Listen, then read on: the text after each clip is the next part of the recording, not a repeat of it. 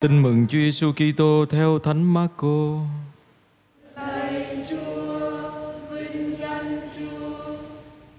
Khi ấy Chúa Giêsu bắt đầu giảng dạy ở bờ biển và có đám đông dân chúng tụ lại gần người. Nên người xuống ngồi trong một chiếc thuyền trên mặt biển, tất cả đám đông thì ở trên theo dọc bờ biển.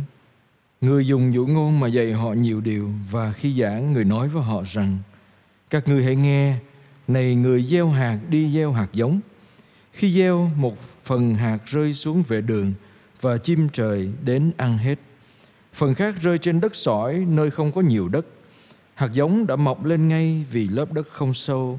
Nhưng khi mặt trời mọc lên, hạt giống bị nắng đốt và vì không có rễ nên bị chết khô.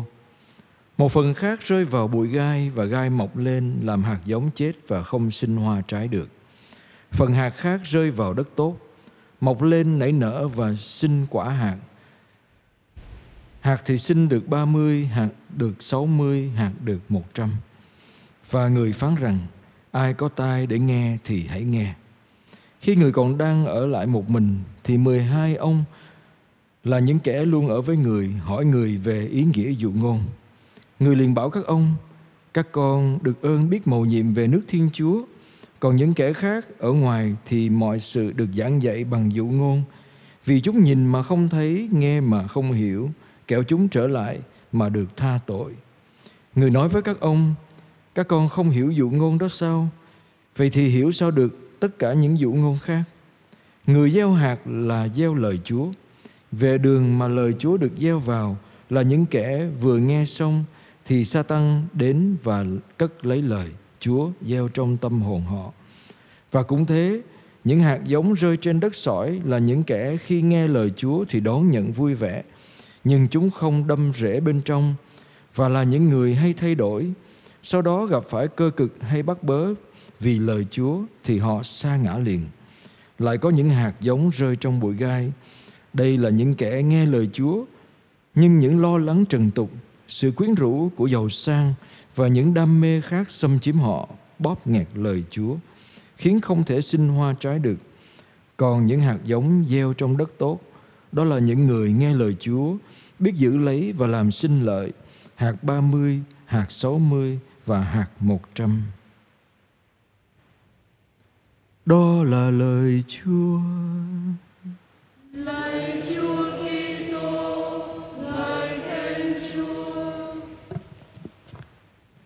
Anh chị em rất thân mến, tôi còn nhớ năm 2014 khi tôi sang châu Phi để có sứ vụ ở đó thì à, tôi rất ngạc nhiên vì khi tôi ở cho nhờ trong trường học của các sơ thì xung quanh trường và ngay cổng trường quấn hàng rào kẽm gai rất là dày đặc.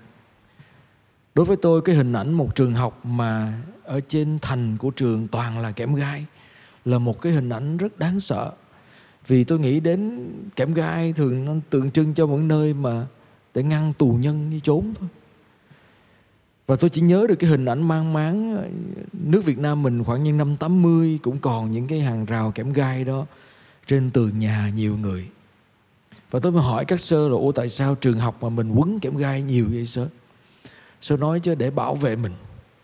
Thì học trò mình đi học có thể bị bị à, bị cướp, bị à, bắt cóc, thậm chí có khi bị bị à, khủng bố vào đánh. Nên họ phải đề phòng. Họ đề phòng với nhiều hàng rào kẽm gai trên tường trường học của họ.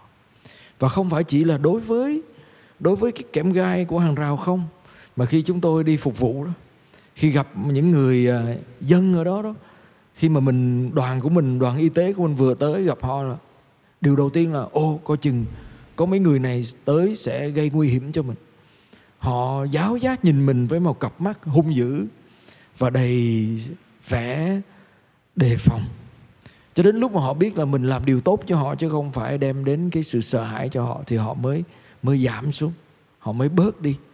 Nghĩa là nơi khuôn mặt, nơi cách sống và nơi ứng xử của họ nó cũng đầy kém gái.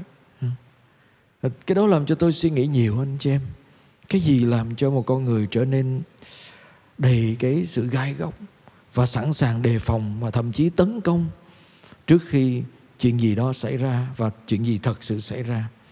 Thưa có vì, có lẽ là vì họ đối diện với với quá nhiều cái thương tổn trong cuộc sống. Và hôm nay chúng ta nghe trong bài tin mừng, Chúa nói với chúng ta, đâu là những cách mà lời Chúa có thể lớn lên trong chúng ta, và đâu là những cách mà lời Chúa có thể bị bóp nghẹt và không lớn lên được. Chúng ta nghe tới đây chúng ta dễ hình dung ra, ồ, cái người đó đó chắc là kẽm gai đó để gai góc. Cái người này à, nó là sỏi đá, chúng ta đi phân loại người này người kia. Chưa chắc, anh chị em. Tôi nghĩ cái quan trọng là tâm hồn chúng ta. Không phải chúng ta phân biệt tâm hồn chúng ta tốt hay xấu, là đất tốt hay đất xấu. Nhưng mà chúng ta sẽ hiểu được hơn bao giờ hết là có những thửa đất trong tâm hồn chúng ta, có những thửa đất dành cho người này và người kia. Có khi đối với người này thì tôi là một tâm hồn đầy gai góc với họ. Có khi đối với người kia, tôi là một tâm hồn đầy sỏi đá. Nó đã chai, nó đã mệt mỏi, nó không còn đất tốt trên nó nữa. Tôi đã khô cằn. Có khi đến với tâm hồn người nọ, tôi giống như bên vệ đường bên vệ đường là giống như những người ngồi ăn xin chờ đợi để ai đó phải đến cho mình cái này cái kia. Và có khi thì à, tâm hồn chúng ta như là thửa đất tốt. Vậy thì tôi tốt với ai? Tôi gai góc với ai? Tôi uh, chai lì với ai?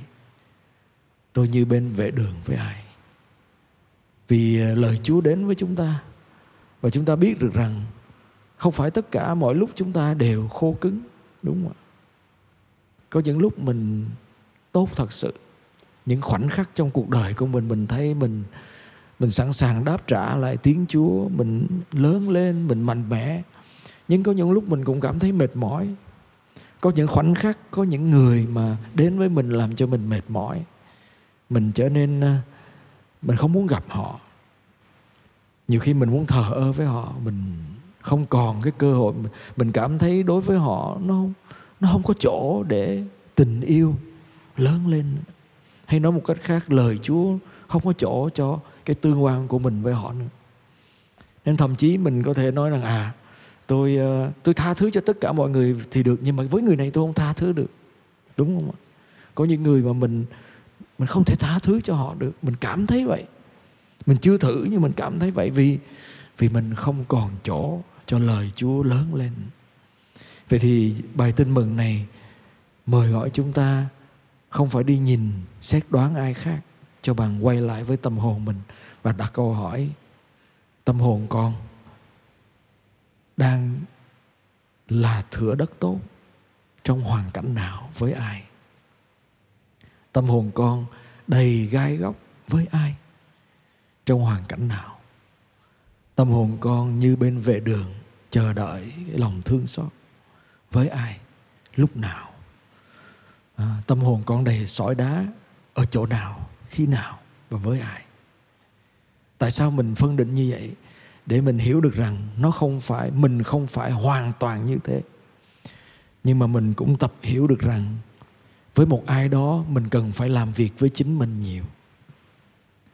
Và cái làm việc này không phải để người ta phải thay đổi thì tôi mới thay đổi không? Trong bài tin mừng chúa không nói như vậy. Chúa không nói là à, à ta sẽ thay đổi cái người kia tốt hơn với con hoán cải với con để con tốt lại với họ. Không phải như vậy. Cái đó là cái sự hoán đổi. Nhưng mà chúa mời gọi chúng ta là gì? Chúng ta phải là thửa đất tốt để lời chúa lớn lên và qua đó mới có thể đến được với tha nhân là những người mà chúng ta đã đã chai lì về lời chúa với họ chúng ta không có bao giờ mà chai lì với chúa đâu tôi nghĩ vậy nếu mà Chúa hiện ra với mình chắc chắn mình theo Chúa liền thôi. Nhưng mà Chúa nói với chúng ta qua người này người kia, qua biến cố này biến cố kia.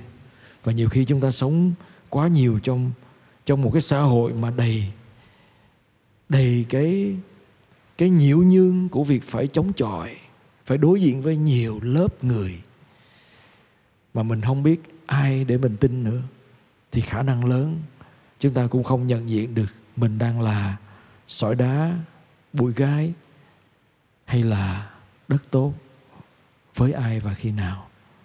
Xin chúa giúp chúng ta biết khiêm tốn nhìn lại mình. Xin chúa cho chúng ta cũng có cơ hội làm việc với chính mình để sới cái đất tâm hồn mình lên, để cho nó được tưới bởi tình thương của chúa. Và chính cái giọt máu, chính mình và máu thánh chúa sẽ nuôi dưỡng chúng ta trở thành thửa đất tốt, đón nhận lời của chúa. Và từ đó chúng ta có thể đến với tha nhân bằng tình yêu mà chúa dành cho chúng ta. Amen.